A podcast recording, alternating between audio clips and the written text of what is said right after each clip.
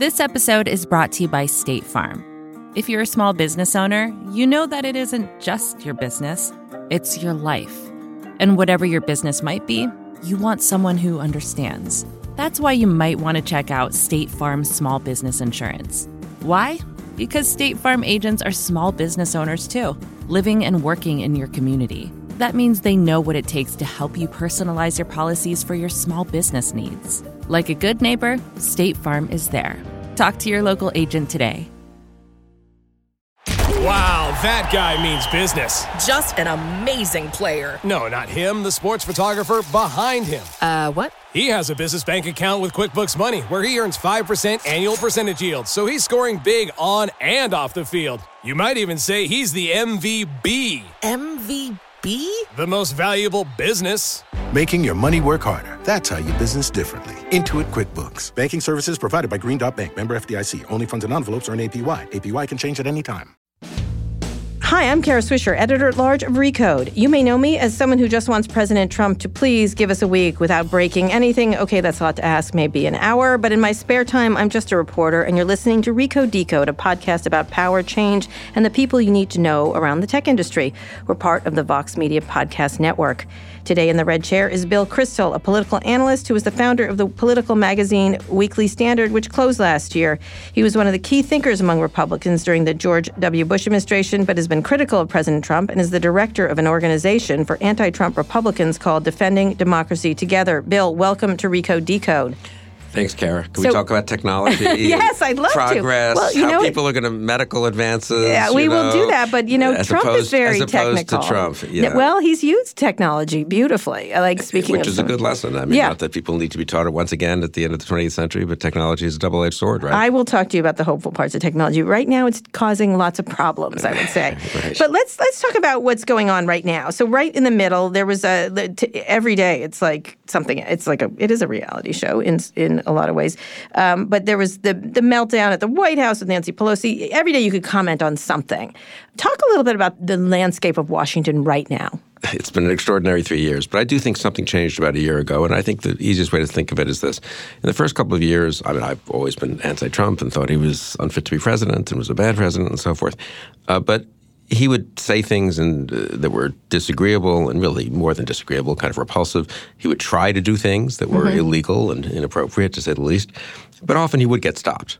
Don McGahn didn't fire uh, Mueller, and uh, Mattis refused to do various things through the Defense Department or persuaded him not to do things. Tillerson refused to do things that he thought were illegal. Sessions, I mean, you can just go down the, the list. Um, and there were both institutional constraints and sort of human barriers to his action. What's most striking to me about the last six, nine months, and has really come out in the Ukraine uh, story and in the Turkey Syria story, is the barriers are gone. And I think people should be much more worried today mm-hmm. than they were even a year ago. I mean, those of us who've been anti-Trump, there's a little bit of he's the same person he always was. So what's new? Well, what's new is that Mattis isn't there, and Sessions isn't there, and McGahn isn't there, and those people were not perfect by any means, but they were different from the people who were there now. And I would say also, if you look at the Ukraine story, what strikes me is Trump has sort of learned how to use the instrumentalities of government to f- pursue his personal, political, and presumably financial interests. Whereas in the past, it was a little, you know, the government was kind of mysterious to him and often stopped him from doing some of these things. And that's what's really worrisome. You've got Pompeo and Barr in charge of the State Department and the Justice Department, who are intelligent people apparently willing to use those departments to pursue Trump's personal interests. That is Nixon, honestly. I mean, that is what Nixon was impeached for, for using Right. the FBI and the CIA to pursue inappropriate, illegitimate, illegal uh, enterprises. And I think we're in a very serious moment now.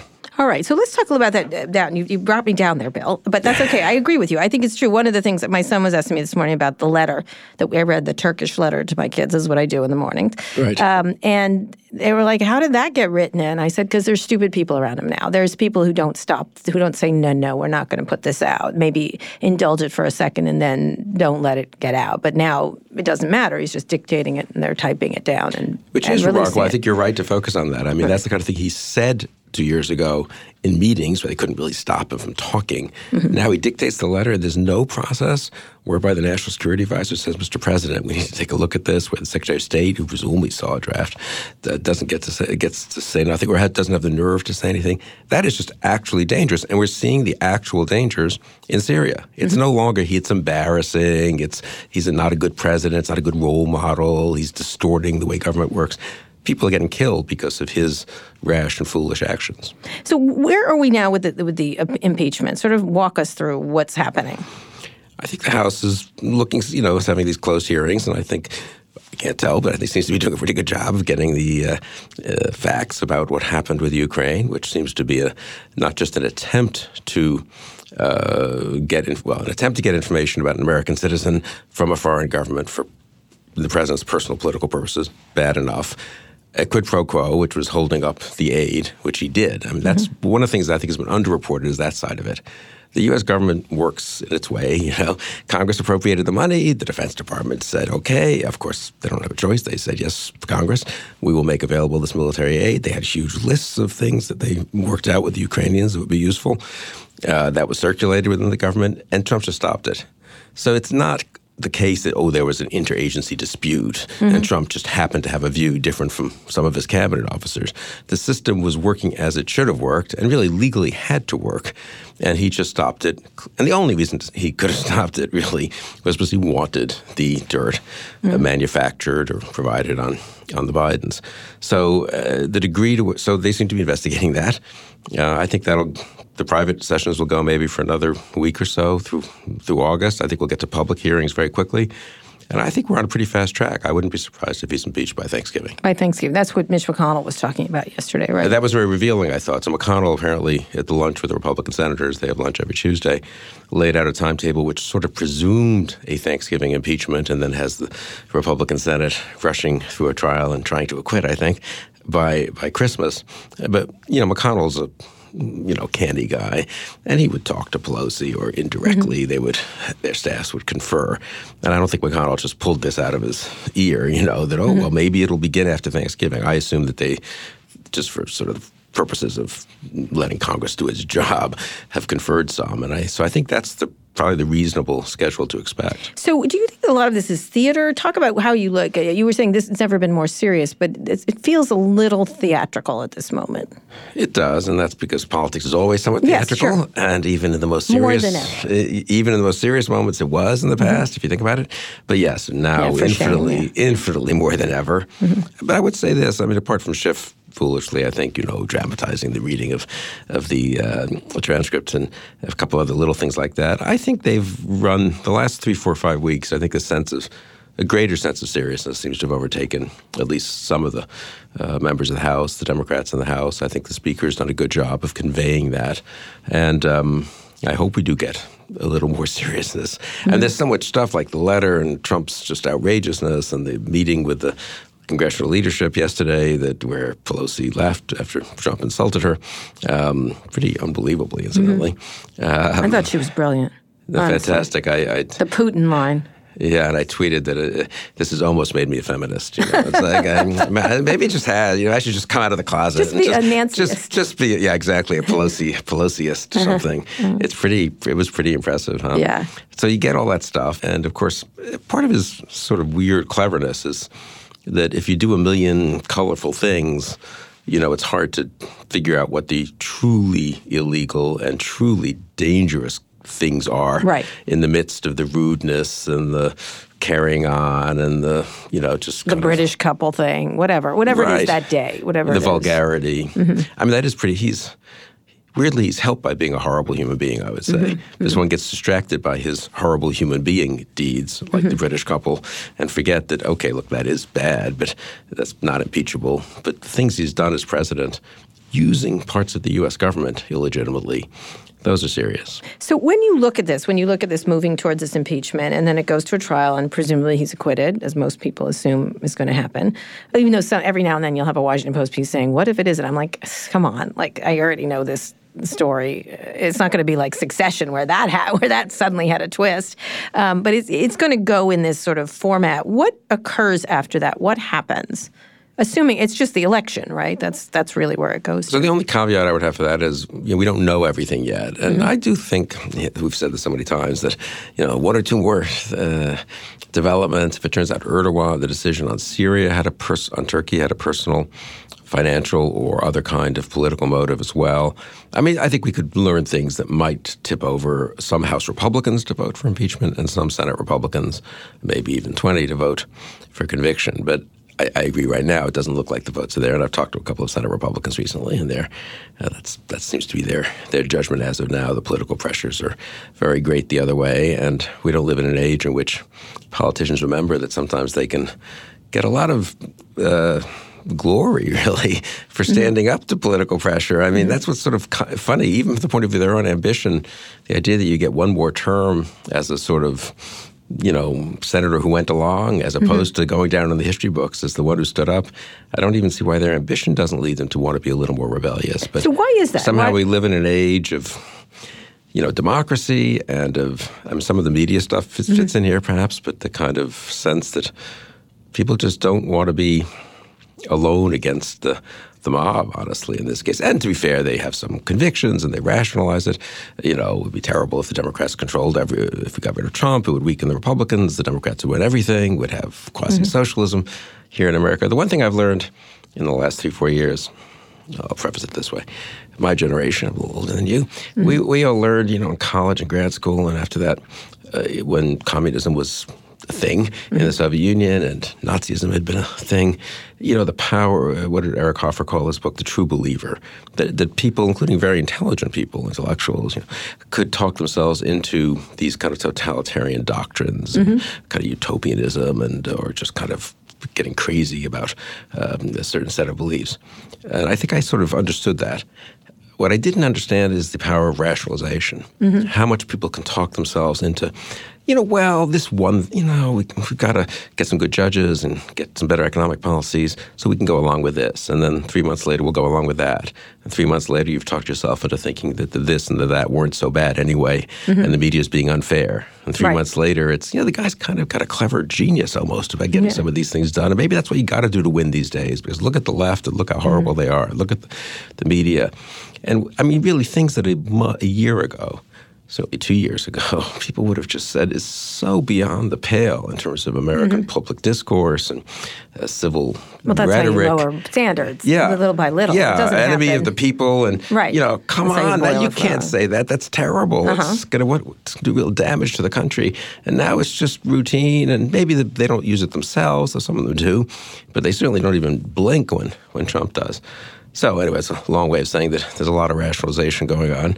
But anyway, I suppose if he's acquitted, let's just say right mm-hmm. before Christmas, then we go ahead with 2020 uh, with an election year. But of course, the investigations don't stop. Mm-hmm. And one thing that's most worrisome, incidentally, about Ukraine, of course, is, and this is why I do think uh, people need to make this argument too for uh, impeachment and conviction, is what was he trying to do with with the, with the Biden stuff? Mm-hmm. It wasn't that he just disliked Joe Biden and wanted to discredit him retroactively. He wanted to affect the 2020 election. Mm-hmm. I mean, how confident are we that we will have free and fair, truly free and fair elections in the United States in 2020 with Donald Trump at the White House?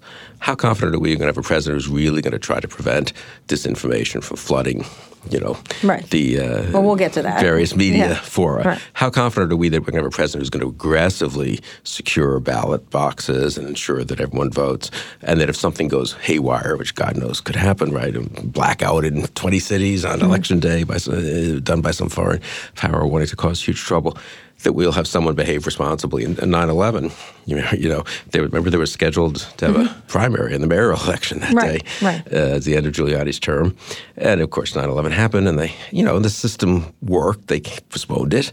They had the vote two months later. Everyone got there was no controversy. Are we confident that Donald Trump would behave in a responsible way if you had you know events like that? So I do think that I'm worried about 2020. I mean, I, I think people focus on the election and all that and all kinds of other things, but I mean, are we confident he's not going to stir up violence in the streets? Are we confident that you know we're going to not look more like I don't know Brazil or Colombia or mm-hmm. you know some third world country having an election? There'll be an election. Everyone, people will vote. It will probably be ultimately kind of a fair election. But are we will it be an American election as opposed to one of those, you know, Right. Pakistani election where Right. people are there are mobs and there's intimidation and there's attempts to shut down media outlets, maybe not by the government but by others on the outside, and the disinformation problem, incidentally, Right. we're gonna really get, we're great. gonna go all down okay, that. good. So when you when you think about that, y y- it will it will more investigation will continue. Obviously, there's the tax investigations. There's there's all kinds of investigations going on at the same time. And I think one of the things you're talking about, the exhaustion factor of the the persistent, I think works toward, like you said, his bad personality works beautifully because you're like, oh, remember that, like remember the family that he attacked. Remember the whatever the the the shithole countries. Remember the like it exhausts you and you get pulled into sort of an enragement cycle that must be exhausting. But before we get to that, you you did um, mention that people feel the pressure to rationalize everything. How real is the pressure on these Republicans? it's real if you really want a very high probability of getting renominated and perhaps reelected. Uh, and it's real if you care a lot about not getting yelled at at the town hall at a town meeting or attacked on Fox News. And to be fair, if you care about not having some death threats and some, you know, genuine harassment perhaps of your family and your supporters.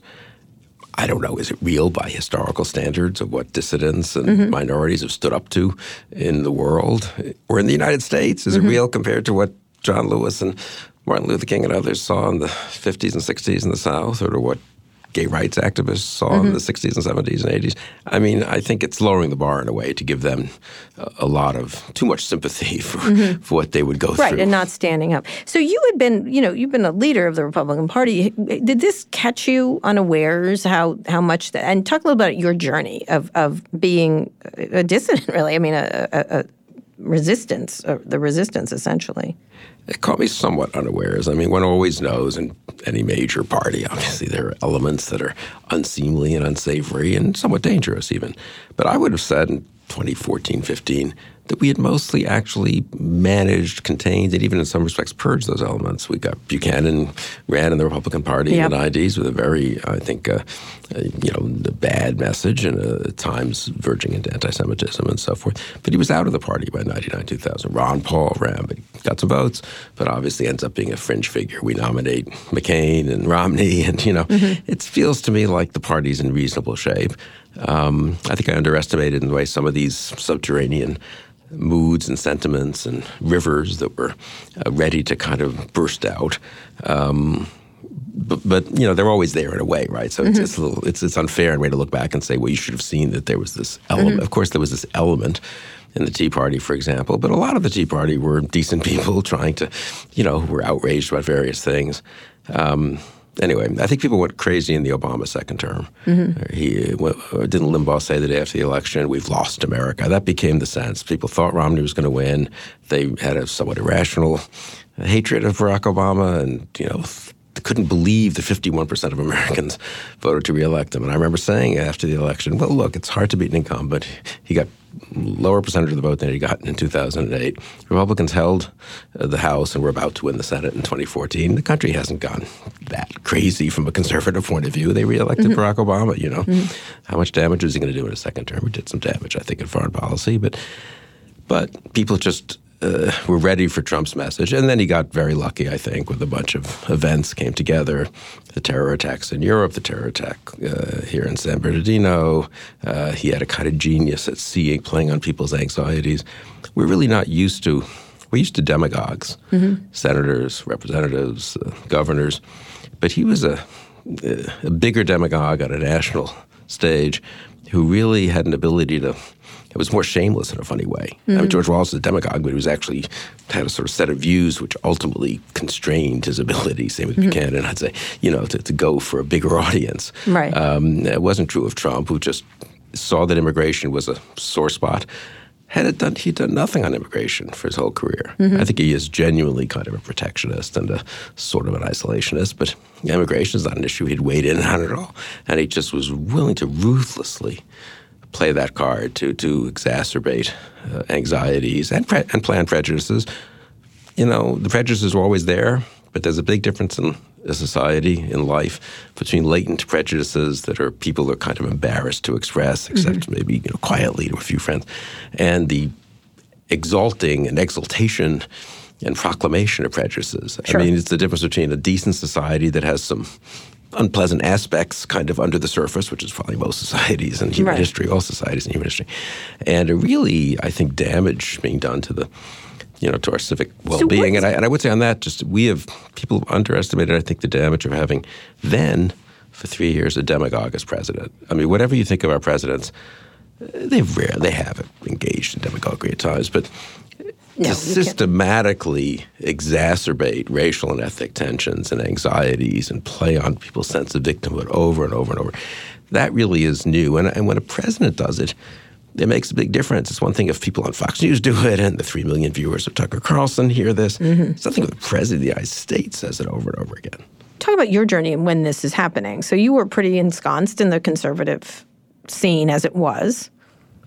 Yeah, I mean, well, pretty, I mean, I've always been, you know, somewhat contrarian, I think, Right. Mm-hmm. rebellious. I was a McCain person in 99, 2000, and I actually thought the party was too elitist and kind of too unaware of some popular discontent Mm-hmm. in 2009, 10, and so forth. And Foreign policy debates, of course, within the party as a hawk and all this. No, but I got taken by surprise. I don't know. I don't think I changed much. I just said this is unacceptable. Trump's unacceptable, and we need to oppose him in the primaries and try to find a third party candidate. That didn't work in 2016, and then uh, not simply give in to him just because he's president. I, I mean, like everyone else in November, December, January.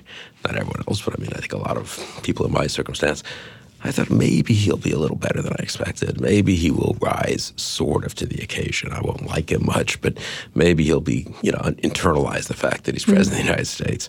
And that really, again, that's it was maybe not inevitable, but uh, it certainly didn't happen. Mm-hmm. For me, that the, the date that I, I was obvious to me, oh my God, we're just going to have four years of this. I mean, it was the day after the inauguration day was bad enough, and mm-hmm. his kind of crazy speech, but the day after when he went to the CIA and I've been there, you know, and he speaks in the hall in front of the stars for, you know, Fallen, yeah. representing the CIA agents who, know, have given up to sacrifice their lives for the country, and gives some political remarks and complaints about the media reporting on his crowds at the inauguration. I thought, you know, he's not adjusting at all to the fact that he's president, and that's really he has gotten worse, not better. Right. What does that put you at as a conservative in the party that you're in? I think it's a it's a big question, much discussed in my circles. I've sort of given up on like I don't know if conservatism has a future. Maybe we'll end up saying that you know what conservatism did some good things for the country. I think honestly, did some, wasn't right about some issues, did some not so good things. But anyway, it was a 70 year movement from Buckley and others in the 50s all the way to 2015. We're in a new political moment. Maybe liberalism, one could say the same thing, incidentally, that, you know, some of the old uh, doctrines don't really seem to apply to the America of 2019, 2020. And we need to rethink things. And maybe that's true, incidentally, of the, of the two big parties, or at least of the Republican Party. I mean, one reason I've tried to fight within the Republican Party, an awful lot of my friends have left and said it's hopeless, and they may turn out to be right, is that it would be bad for the country, I think, for one of the two major parties to go in this nativist, xenophobic, quasi authoritarian direction. I mean, it's not a little thing that for most of American history we've had a reasonable conservative party that's not gone in the direction of some European conservative parties, mm-hmm. and a reasonable liberal party that hasn't gone in a crazy direction to the left. And that's a good thing if you could maintain it, and that's why I've tried to fight the fight for the Republican Party. But I'm intellectual, and I'll fight that for the next year, I think. But I'm intellectually open to the notion that maybe we just need to think about everything in a fresh way and figure out how to have a healthy liberal democracy, a healthy, you know, free market system with obviously limitations and qualifications and a welfare state and so forth. Maybe we just need to think fresh about that, free from conservatism and liberalism, or even free from the two parties as they've existed. All right, we're here with Bill Kristol. That's really interesting. We'll get up on that when we get back. He's the director of a group called Defending Democracy Together. We're going to take a quick break now. We'll be back after this. This episode is brought to you by State Farm. You've heard it before. Like a good neighbor, State Farm is there. But it's more than just a tagline. Because State Farm agents are small business owners themselves who live and work in your community. And if you're in the market for small business insurance, who better to work with than an agent who understands what it takes? State Farm agents can help you create a personalized insurance plan that fits your small business needs and budget. Talk to your local State Farm agent today about small business insurance. Like a good neighbor, State Farm is there.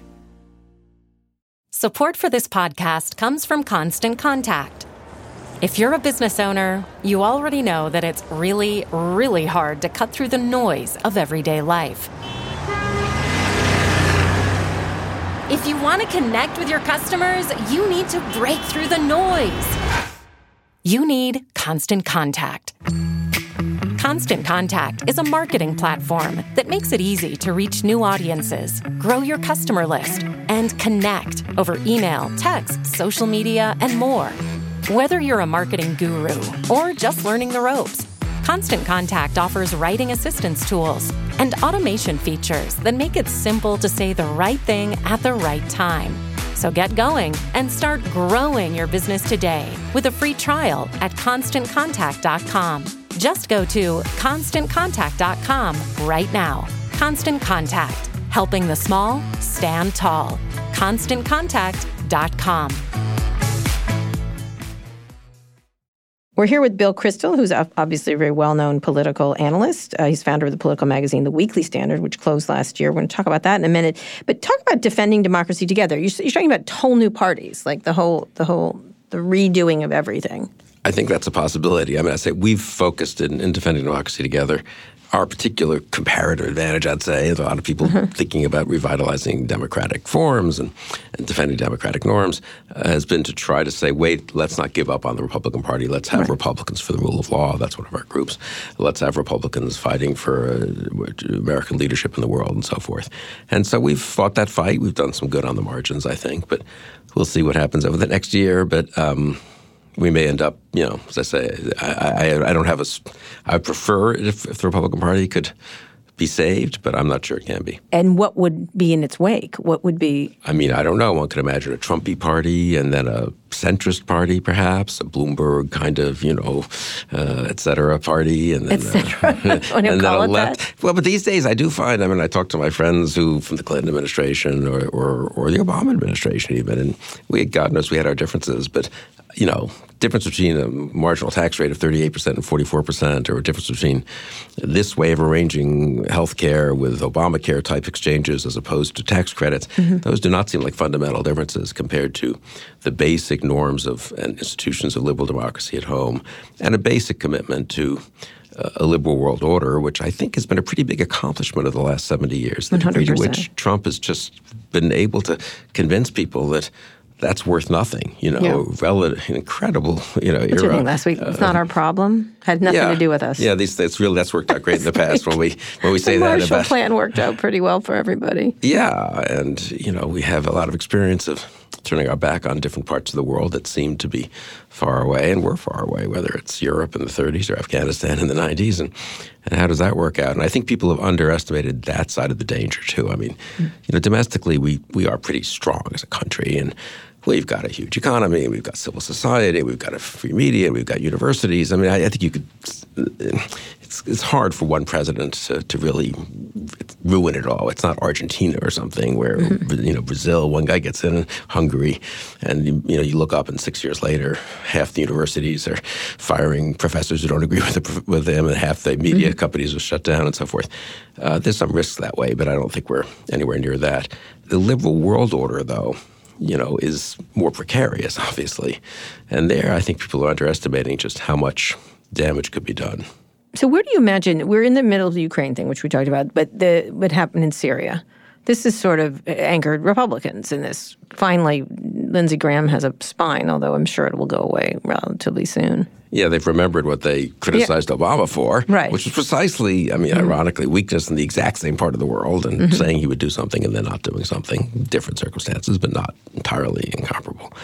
We'll see if that's more of it than a temporary thing. They'll pass, you know, whether they just pass a few sanctions and then go right back to defending Trump. But for me, and the reason it might be important even for impeachment indirectly, but certainly it should be important for people is this is the next year and the next four years after that if Trump's reelected.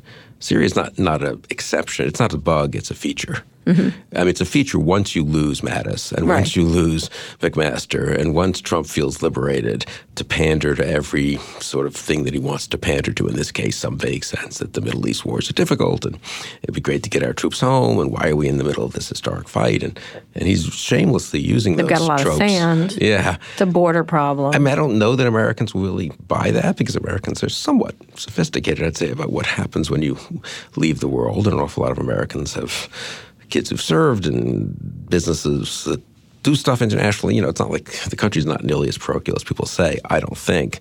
But there's always been a market for that kind of demagoguery.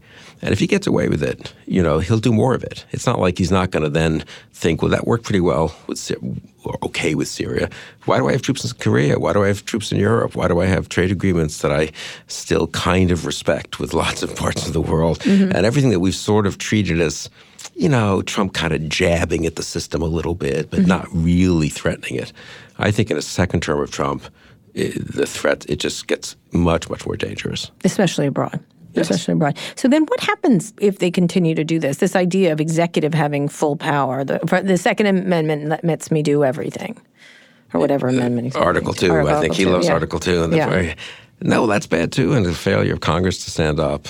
I mean, the Democratic House has obviously stood up more, but the uh, used to be well, Madison said ambition should counteract ambition, but he, he didn't quite anticipate the party system in general, but especially hyper polarized parties with a huge amount of deference to the president, and the president willing to use the threat of "I'm going to go after you in a primary if you don't go along." Having said all that, I still can't believe these people.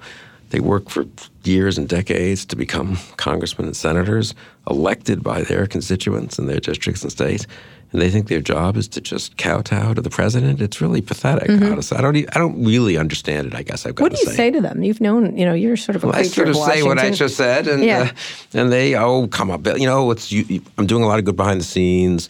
Yeah. Mm-hmm. Sometimes they are doing some good, you know, and I have to have access, and it's good for my state when I can get stuff done, and also on some issues I can change things a little bit. Mm-hmm. Again, I think that stuff was a little more credible in the first year or 2 Mm-hmm. and now after Syria, this is where I think Syria is a big deal. I mean, it's sort of like we're now seeing real consequences of this, not just things that con law professors say, well, this is really kind of a bad precedent, Mm-hmm. but real world consequences.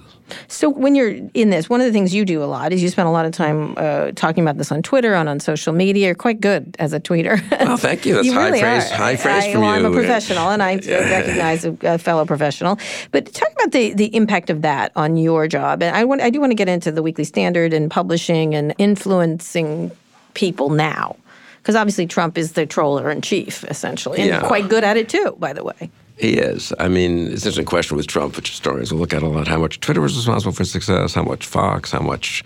Uh, oh, I think he's governing by Twitter now. Yeah. I've written this. I, Yeah. is. I said he was going to, and now he really, truly is. And you think the direct access is a big deal? Direct access to 50 million followers Yes. or whatever. Yeah, I do. I think I, I tend to agree. I'm not, I mean, I just, Yeah. I mean, it's so different from the world, obviously, I grew up in, in, in politics. There's no need of a press conference or a press release Right. or any of that. The, this is the old ways. And I would not ag- disagree with that being a smart move on his part. Yeah, well, it seems to be panning out okay for him. Mm-hmm. I guess in a way, it's not really the way. It's not a, maybe healthy for representative democracy, but Right. I mean, I'd say I generally underestimated the importance of I don't know what we're going to call it, the internet. You know, the last thirty, last twenty five years uh, of that technological revolution. I, I remember people would say early on that this is like the industrial revolution. I said, yeah, it's a pretty small part of the economy. Of course, it's going to change communications and speed them up and make them more direct, and a lot of that stuff was pretty obvious. But I think the combination of in the, you know much more about this than I do, but the instantaneous communication and availability of everything and mm-hmm. social media, and then the portability, the handheld device, and I'm, I'm sure people put this in a better way than I'm putting it, but all that together, it's one thing to be able to go online and search. You know, Google's just a better encyclopedia, right? Sure, right. That doesn't mm-hmm. really change people's mm-hmm. lives. I didn't feel like when my kids were in high school in the late 90s, early 2000s, they would go online to look stuff up instead of Right. going to it. But it didn't fundamentally catalog, right. change their social lives, the way they thought about things, Mm-hmm. and so forth. I do think the the phone, the Facebook, the phone, social media is is a on top of everything else is a pretty major change.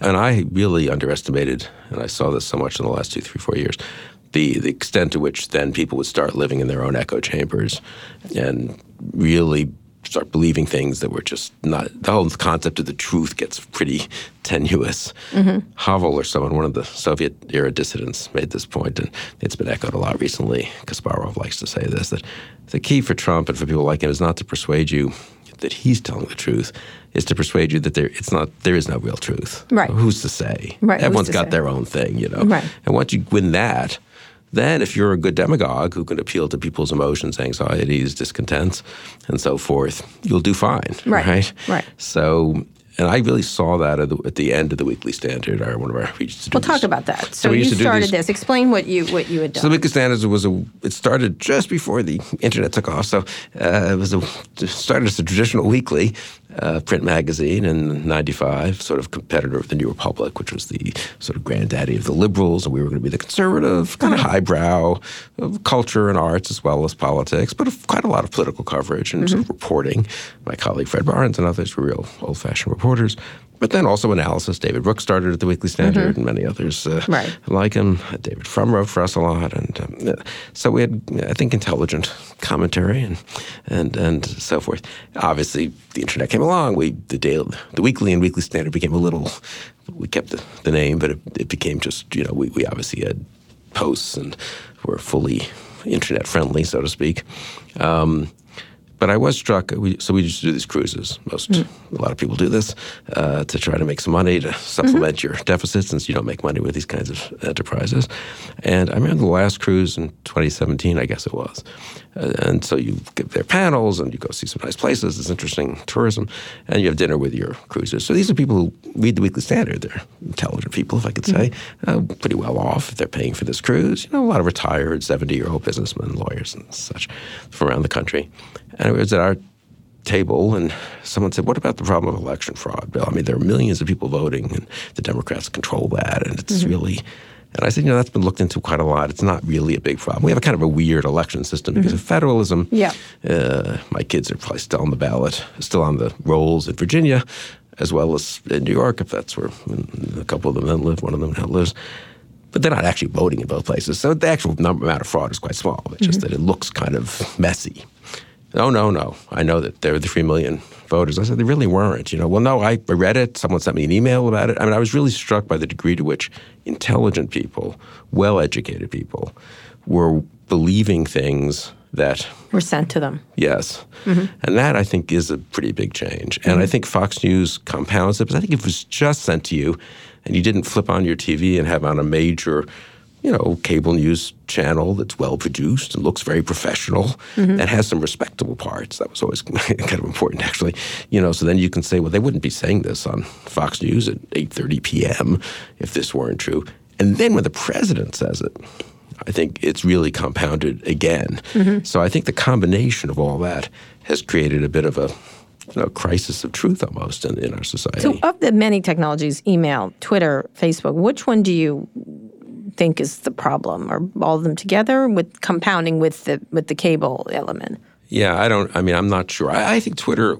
That Trump likes Twitter so, and, and, mm-hmm. and Twitter's got you know the kind of comical brevity of the tweets, mm-hmm. so everyone picks on Twitter. But Twitter is more straightforward in the sense that, I mean, leaving aside whether you have to use your name, you don't have to use your own name, so maybe that's not that's a bit of a problem. But it's for everyone to see. Like you don't mm-hmm. see a different tweet from me than someone else sees. You might see more tweets from me if you follow me than someone mm-hmm. else, but mm-hmm. it's more like old-fashioned posting, uh, you know, blogging. Really, Right, sure. just shorter. Quicker, right. I think Facebook, but again, I defer to you on this. I mean, I think Facebook is a sort of a different kind of thing almost because of the algorithm and because of the feeding to your, you know, of, to you of things that you have liked or the kinds of things that you have liked Right. or the kinds of things that your friends have liked. Right. And there's a kind of segregation on Facebook that's even greater, I think, Mm-hmm. than that of Twitter or that of Google's algorithm to the degree that they, you know. How do you assess how the uh, the Trump campaign and Trump himself have used the mediums?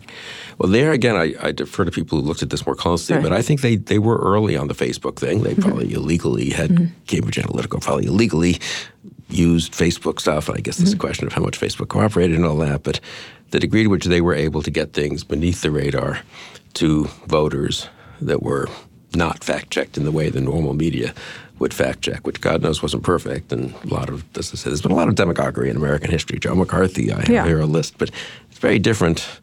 I mean, in fact, like McCarthy's a good case study where you can get away with it for a little while. You're a senator, though, you're not the president, of course. And you get away with it sort of, but there's pushback that eventually it all topples over. That's mm-hmm. kind of the more normal fate of that kind of demagoguery in, in American history, thank Right. God, I would say. And here, you just, the normal checks don't, it seems, don't come into play. Though, again, if Trump hadn't become president, I'm not sure if that we would be Noticing this. quite as large. And then the disinformation possibilities, though. I, I, I Um, meal recently with someone quite senior at one of the big tech companies, and uh, you know, I'm, I'm just not that knowledgeable about that. So I was really just asking kind of elementary questions. And I said, I don't know, couldn't so these deep fakes now you can mm-hmm. do the audio and Sure. video.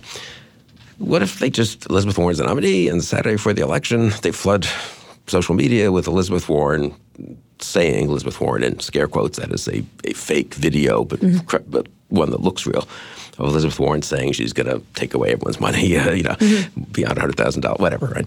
And he said, actually, well, that probably would be so kind of crazy, and there'd be such a reaction, it might not really affect much.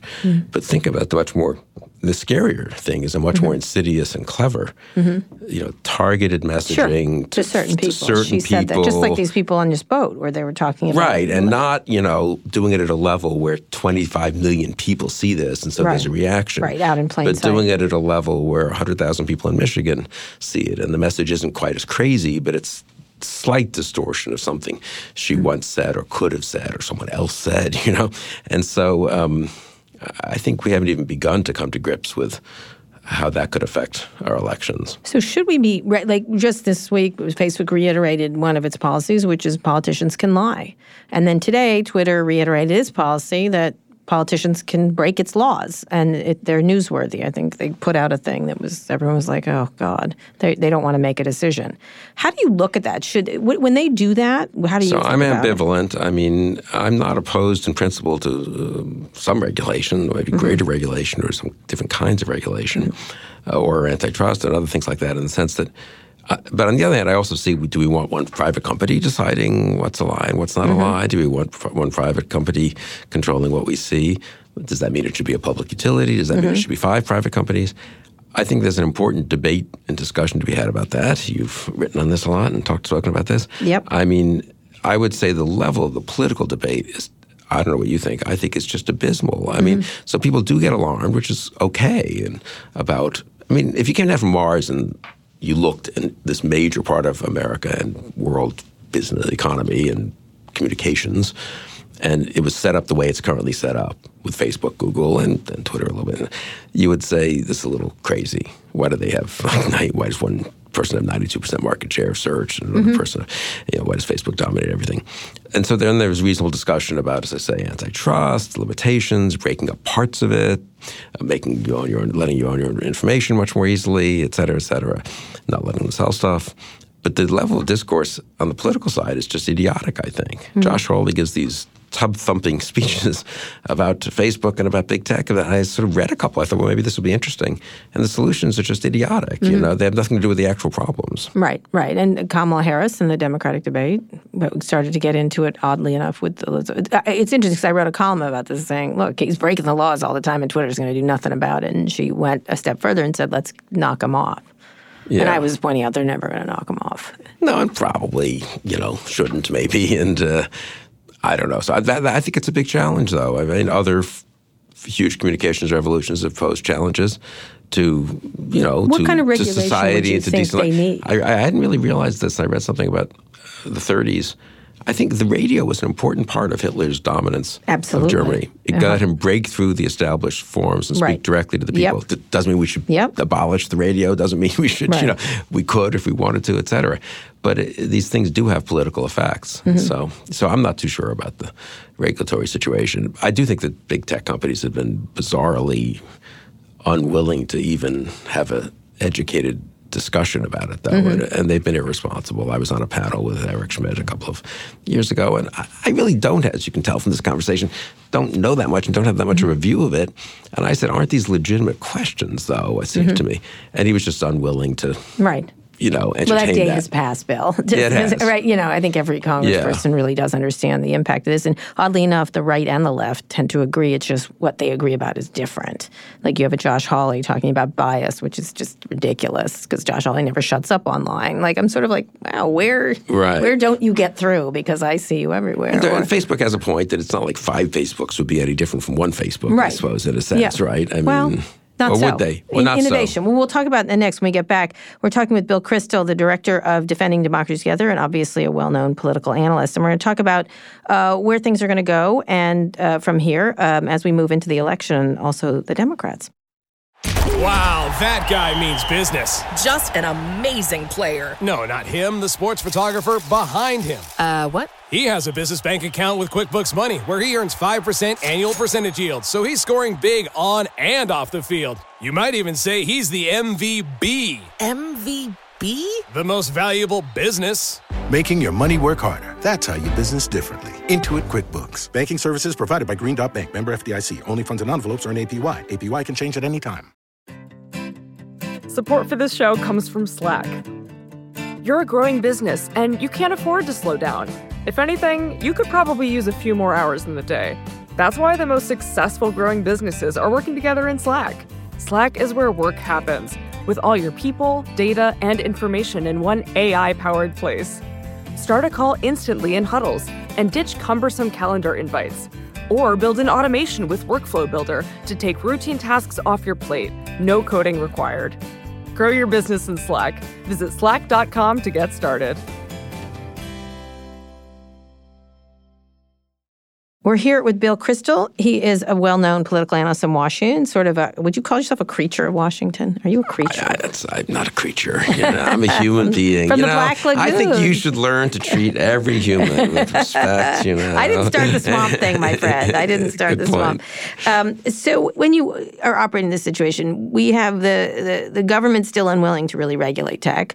Obviously, it having a, a huge or bigger and bigger impact. Election security is a is a big issue. Disinformation is one. You're not a technical person, but if you look at all these different things, you have disinformation, uh, election security, uh, attacks on the grid, possibly things like that, Russian influence. Which of these things do you think we all have to get together and deal with more quickly? I mean, so Republicans for the Rule of Law, which is a group we stood up out of our Defending Democracy Together, Sure. has done a lot arguing for more election security legislation and funding from the Hill. And again, we're not experts, but let's err on the side of caution here. You know what? If, if an extra half billion dollars uh, could really let the states secure the actual voting, you know, mechanisms from being hacked and dis- and results being distorted and so forth, that's a pretty cheap investment to have Right. a, a confidence that we're having a that aspect of a free and fair election. Disinformation is probably much harder to deal with. One thing I, I was struck by, though, I was at a conference and they did this role playing st- simulation thing, which I usually hate those things, but it was actually pretty interesting. Like, what would election day look like if it's a close election? If Trump denies that he's lost, I did that. I did that in a Times Oh, did you? Okay. Yeah. Yeah. I think maybe, maybe maybe this prompted it. Mm-hmm. I, honestly, maybe it did. Actually, now that I think about it, uh, Fox would be magnifying those charges. People would Mm-hmm. be taken to the streets on, from the other side to ensure that the true results. You know, and what does that look like? And that really does look like, you know, some third world country where you don't, you know, there's sort of turmoil and violence. Maybe ultimately it kind of works out. And so one thing we came up with, which is totally, you know, wouldn't solve it, but might help. Well, shouldn't there be some kind of, well, uh, we have ways when we go abroad, we do send observers with a pretty big infrastructure behind them mm-hmm. who try to help help these young democracies have free and fair elections. And they have people who observe the election places and people who know about the computer systems and people who deal with the media people and try to check excessive, you know, demagoguery and stuff. Um, maybe we should think about our own election in that way. And maybe, yeah, this sounds kind of goo-goo-ish, but I mean, maybe a bipartisan commission, you know, headed by whatever, you know, Colin Powell and Madeleine Albright, but with a lot of different types of people on it uh, that would have the ability to say, hey, four weeks out, we have a, there's a problem. It looks like in terms of a massive wave of disinformation coming from here. Or you know what? I think we need an emergency appropriation to make sure the voting machines work here. Or if the grid goes down, let's agree ahead of time Right. that there'll be an extra day of voting in the places it goes down, and not Mm-hmm. let demagogues on either side, uh, you know, sort of try to take advantage of it on election day itself. Mm-hmm. Uh, that would maybe do some good. And so we all agreed it would do some good. We all agreed that it's not clear who is in charge of that? Like, Right. who sets up that? You know, Yeah, who does? Maybe, well, maybe like civil society. You know, people have to get together, Mm-hmm. and the Ford Foundation and the Rockefeller Foundation, or whatever, give a lot of money, or not a lot of money, but a little money, honestly, and you get a few people to run this thing, and it's a kind of like League of Women Voters kind of thing, right? Mm-hmm. It's sort of not a government thing, or you could have the government, incidentally, Mm-hmm. in a normal situation where we weren't insanely hyperpartisan. Presumably, Mitch McConnell and Nancy Pelosi could agree on the following 10 people of distinction retired judges and retired media Right. executives who would sort of be part of this, and then they'd hire some capable staff and at least put out alerts as to what's happening. Well, I'm what- pretty worried that that Yeah. not happening. But you though. are look, Mitch McConnell uh, slow rolled the election security Right. in, in Congress for the longest time, and it's still not adequate. It's so inadequate compared to the, the challenges they face. Yeah, that's my sense too. Yeah. Yeah. so that's bad. We may try to do some stuff. We, I mean, others, Yeah. in the sort of democracy, you know, world may try to spend some foundation and private money to sort of get some stuff going, but obviously would have less oomph and less credibility if it's a bunch of people saying we've got a commission as opposed to a kind of official. Yes, they should do scenario building on all these things. Yes. Like I, the, the scenario I said was that if he loses and then goes on Twitter saying "I didn't lose, rise up," what do you do if you're Twitter? Uh, the answer should be obvious: take him down. He's not Right. the president. Is he newsworthy anymore? Should you let someone lie about you know and cause possible damage? And uh, but then everything is left in the hands of a guy who doesn't eat enough, Jack Dorsey. like okay, Well, and or at least, but so to Yeah. further that, uh, one way to deal with that, maybe you can't really force Jack Dorsey to do X, Y, Z, but you could have a commission that's met with him and with Zuckerberg and everyone else, you know, uh, for the weeks and months before the election, and has at least tentatively agreed to some protocols that everything will just.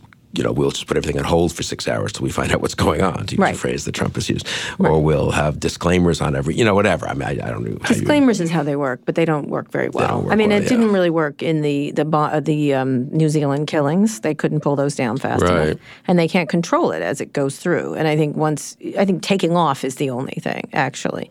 Like But I, th- I think if you could get Rupert Murdoch and whoever the you know the head of NBC, I suppose, whatever the equivalent would be on the left, and about ten other people together ahead of time to agree. Look, if we have a genuine, if fifty communities lose power in the grid and they're predominantly Democratic or Republican, and so we, there's an issue of then having to redo the uh, parts of the election.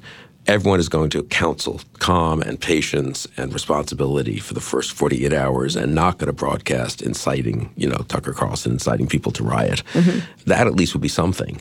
But we're not even, I don't think people are even talking about that. No, not at all. It's a very good idea, Bill. You and it, you have to involve the tech companies in it. You Right, and everyone has to be involved ahead of time. That's the main thing. The main thing that came out of the, our scenario was almost there have to be people with everyone's cell phone numbers at their disposal. What, like a phone At- tree? Like yeah, at parent 10 p.m. on election night. Yeah. If something goes wildly haywire in the Right. vote counting in Florida, to say, wait a second, Right. and everyone has to agree we're going to fix this and get this right, and meanwhile, let's just be quiet about you know let's not incite So people. Let's assume a good election or one that isn't so bad this time without flood of disinformation from the Russians, which is coming, or Iranians or Chinese or anyone else.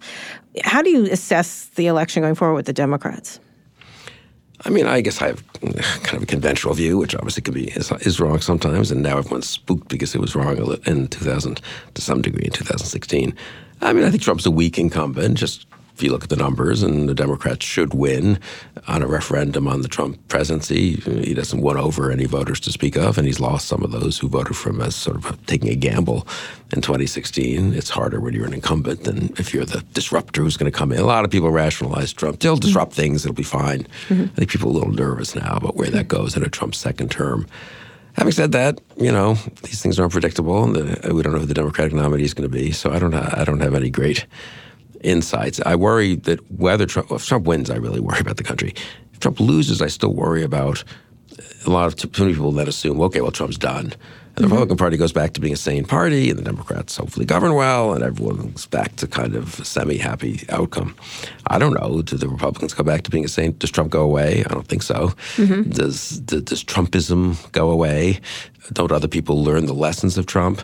I'm very worried on the right that, mm-hmm. that it's going to be much harder to get rid of Trump and Trumpism than I would have thought three years ago or so. And partly that's because of uh, the endless accommodation. Right. So suddenly there are a lot of Republican senators and congressmen and even some governors and stuff and younger officials and you know, whatever activists who have a sort of vested interest in not delegitimizing Trump, if I said that right. You know what I mean? Mm-hmm. Right, Because right, otherwise, have what to. have they been doing Yeah. for the last three years? So, Right, uh, right. You, you, so that's a that's a big problem too. I think. Yeah, the Vichy France problem. Yes. Oh, you were, you know, kind of, you were sort of cooperated with, Right. uh, which you don't want to give on about that easily. Right. You want to give people, probably a lot of people, a path back to respectability, but you're not going to purge, you know. As with France, actually, they Mm-hmm. kind of turned a blind eye, or with the communist, you know, after 1989, to, a lot, to what a lot of people did. But you do need also a break point where people say that was not legitimate, Mm-hmm. or that was not acceptable. And I don't know if we'll get that in this case. Okay, last I want to finish up on China. So one of the things Trump's doing is the tariffs and everything else, and obviously the big issue with tech and, and what, what they've been doing in terms of innovation and surveillance and other things. And there's a whole raft of things that go along with it, which is AI development, which is facial recognition, which is all kinds of things. But to me, a lot of people aren't looking at the sort of the ascent of China.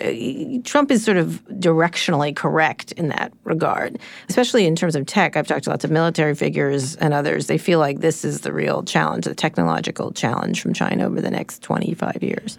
I mean, one of the worst things about Trump is that he'll discredit some things where he was or has been directionally correct, Mm-hmm. or he'll, you know, it's such a distortion to think the problem is China manufacture. No, it's not plastic know, toys. to- I'm like, stop with the plastic toys. And you know, it is the the the IP theft, but especially the tech stuff, and It's especially theft, AI. it's actual innovation. Yeah, now with AI, I mean, Yeah. probably actual Robotics. actually being ahead of us, Mm-hmm. or manufacturing stuff that's ahead of us, even if they're not really scientifically ahead of us.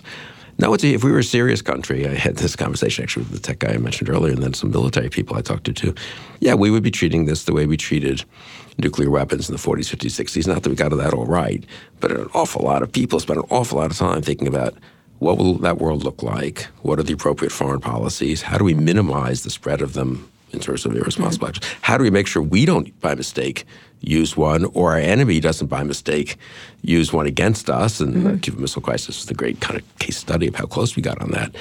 Are people even thinking, though, in a serious way about No. AI, cyber, all the things that could happen? To say nothing of the kind of Orwellian, you know, surveillance type stuff, uh, which again, I don't, you know, we shouldn't be. The technology is going to exist.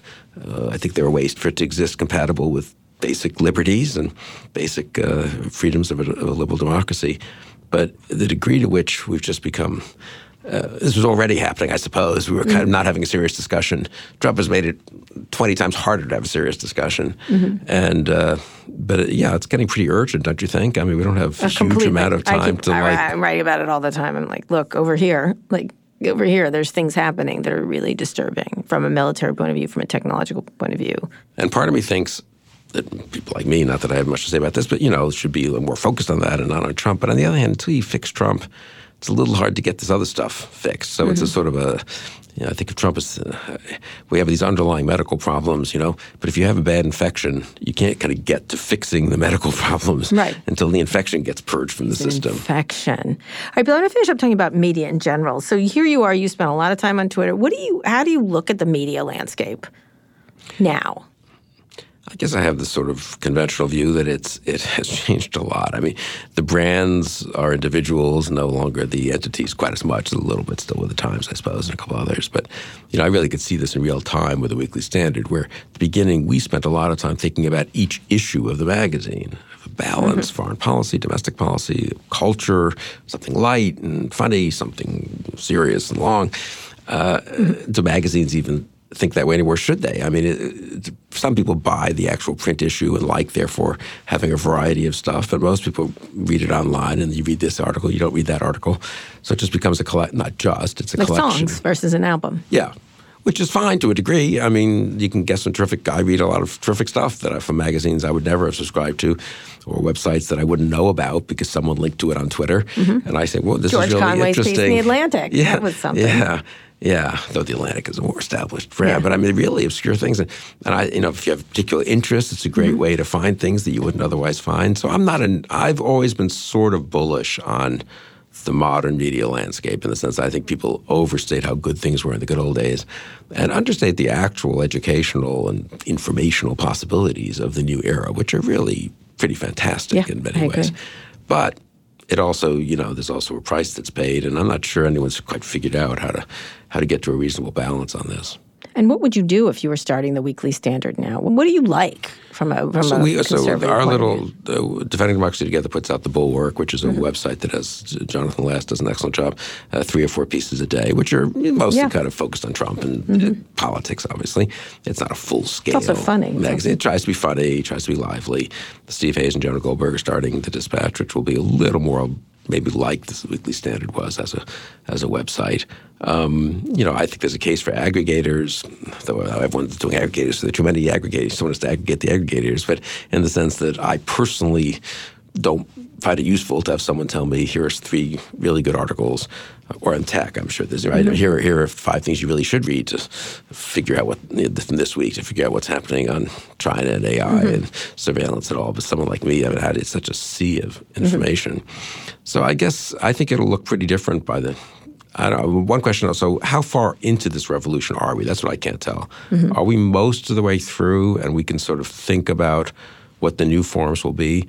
Or are we 20% into it and we're still in You haven't total? even gotten to VR yet, Bill. What's that? VR. Trump in VR. Ah, the possibilities. No, but I mean, seriously, Yeah. I, I kind of feel like we're in the early stages. 100%. Not a late stages. Right. And if you just look at history, if you're in the early stages of, I don't know, the printing of the revolution, which led to the book, Mm-hmm. you know, people didn't. It just, it's asking a lot of people to sort of imagine what it's going to be like when there are mass produced books all over the place, when you've got like a few of them floating around and Mm-hmm. Right. it is beginning to change things. And I kind of feel like we're in that situation. Mm-hmm. It's pretty hard to. So I think what you, history would suggest you should do is try to make things as responsible as possible while you're going through this transition. I mean, I think there's a certain amount of, you know, if only we could figure everything out, we can sort of get to this end state. You Right. know, That's not how it's going to work. But you can at least minimize the damage as we go through it and maximize the kind of opportunities. Part of that is probably not foreclosing options too much because you want to keep a lot of you know flexibility as we learn new things, mm-hmm. but also for the sake I mean some core principles and values like liberty and truth. It's worth fighting pretty hard, I think, to make sure they don't get drowned in the So the state of the modern media, I want to know, where, where do you see it? You've been participating in it. You've also been an analyst. You've been a pundit. I mean, how I'm do you less look at- Mm-hmm. pessimistic than most people, I would say, because I, and here's my Trump obsession. I think if Trump weren't president, if Hillary Clinton were president, and we were having sort of normal fights and stuff, I think we would all be unhappy about certain aspects of the modern media, and correctly so, and worried about them and maybe dealing with them or not. But I kind of think it would, I think Trump, just the accident of having, as you said, a media friendly, modern media friendly hyper demagogue as president has accentuated everything. Now, maybe that will be healthy in the sense that it forces people to come to grips with stuff in a way that we wouldn't have to if we had a more traditional White House, and people wouldn't have to think that much about what the you know how much opportunity it offers to demagogues and uh, foreign actors and bad actors and so forth. So maybe in a way it's an action forcing event. But I, I can't say that the system has responded very well Will to there it. will this be a blueprint, or there won't be? So I don't think it will because there's not a lot like him. Like it's hard. I Well, can't imagine. so the good news- suddenly Nikki Haley or Pence, forget it. Like has almost no internet charm whatsoever. Well, so I'd say that yes. So part of me, so, and I, I, I'd extend that a little and say, you know, I look around at the younger members, even the people running for office. They're not that Trumpy, and so I kind of think it's not the blueprint, maybe. And then I think, I don't know, are we confident that Tucker Carlson's not going to run for president in 2024? And if he did, wouldn't he be the trouble. wouldn't he be like a front runner in the Republican race, though? Honestly, or someone else from Fox, or someone else, get a house in Paris, or, right? someone else we haven't even thought of, who's not on Fox but is on Right. Mm-hmm. social media almost entirely. And aren't more of those people? Is is Trump the kind of thin edge of the uh, of the wedge, or is he kind of a one off? And I think you could argue that a little bit both ways. What will you do if Tucker Carlson becomes president? I know I, have to Are move. you you're going to Paris? I have to. He's going to have well, me I'll- killed. You'll scout. You'll, I'll let you. to me on- I'll let you scout I don't out know the. how he found you me. can scout out the I don't know property. how, how that guy found me. He it's did. a tribute to you. you No, it's know. not. You It's should like, wear his away, wear his enmity with Yeah. as a badge of honor. Right, I guess. But uh, does that happen? Is that where we get to? Is a, an endless series of media stars? Is Trump loses but denies there was a fair election. But let's assume he leaves office Right. ultimately. Uh, Elizabeth Warren becomes president. Let's just leave aside any judgment on the merits of her policies. But you know, there's a, the business cycle still exists, and there's a recession in 2021, and something goes awry somewhere in the world, and nuclear weapon goes off somewhere or something. Maybe not her fault at all. I don't know. Is the reaction on the right you know we have to be responsible and have serious people now mm-hmm. as our candidates in 2022 and 2024, or is the action on, reaction on the right? Trump was right; he was robbed. What we need is younger versions of Trump who are less flaky and less, mm-hmm. you know, di- undisciplined than Trump. That would be the nightmare scenario, I think, where you get sort of Trumpism, a worse version of Trumpism on the right. I don't know what the left would do in that case, but it could be. I mean, people underestimate uh, the fragility, I think, of you know decent politics, and we've had them pretty. I would overstate it. I mean, God mm-hmm. knows slavery and segregation and a bunch of other things, but I mean, still, uh, you know, it, it's progress. Yes, and people underestimate sort of it, once that starts to erode. I kind of think we have a lot of infrastructure here to prop us up and, and a lot of social capital, so to speak, to prop us up. But you worry that it could tip over faster yep. than people think. Yep. I guess internet people aren't running anymore, though. Thank God for that. Yeah, right. You stop that. Anyway, Bill, I really appreciate you coming on the show. We're going to have you back after the election see what happens. Okay, from Paris. From Paris. that, that no, would no, be good. I, I have till Tucker gets to be president, then, uh, then I'm good. Unless AOC, and then I'll be safe. Who knows? Um, you can follow me on. I'll be too old. It doesn't matter at this point. You can follow me on Twitter at Kara Swisher. My executive producer Erica Anderson is at Erica America. My producer Eric Johnson is at Hey Hey ESJ. Bill, where can people find you online? You're a tremendous Twitterer. Yeah, at Bill Kristol. Yeah, and, de- and Defending the, Democracy. Defending Democracy Together. Go to and that's also just Defending Democracy Together and the Bulwark, bulwark.com. I think you'll find Bulwark's great. Interesting. Actually. It's really a great place. Um, if you like this episode, we really appreciate it if you shared it with a friend, and make sure to check out our newest podcast, Reset. Just search for it in your podcasting app of choice. Thanks also to our editor Joel Rabe. Thanks for listening to this episode of Recode Decode. I'll be back here on Wednesday. Tune in then.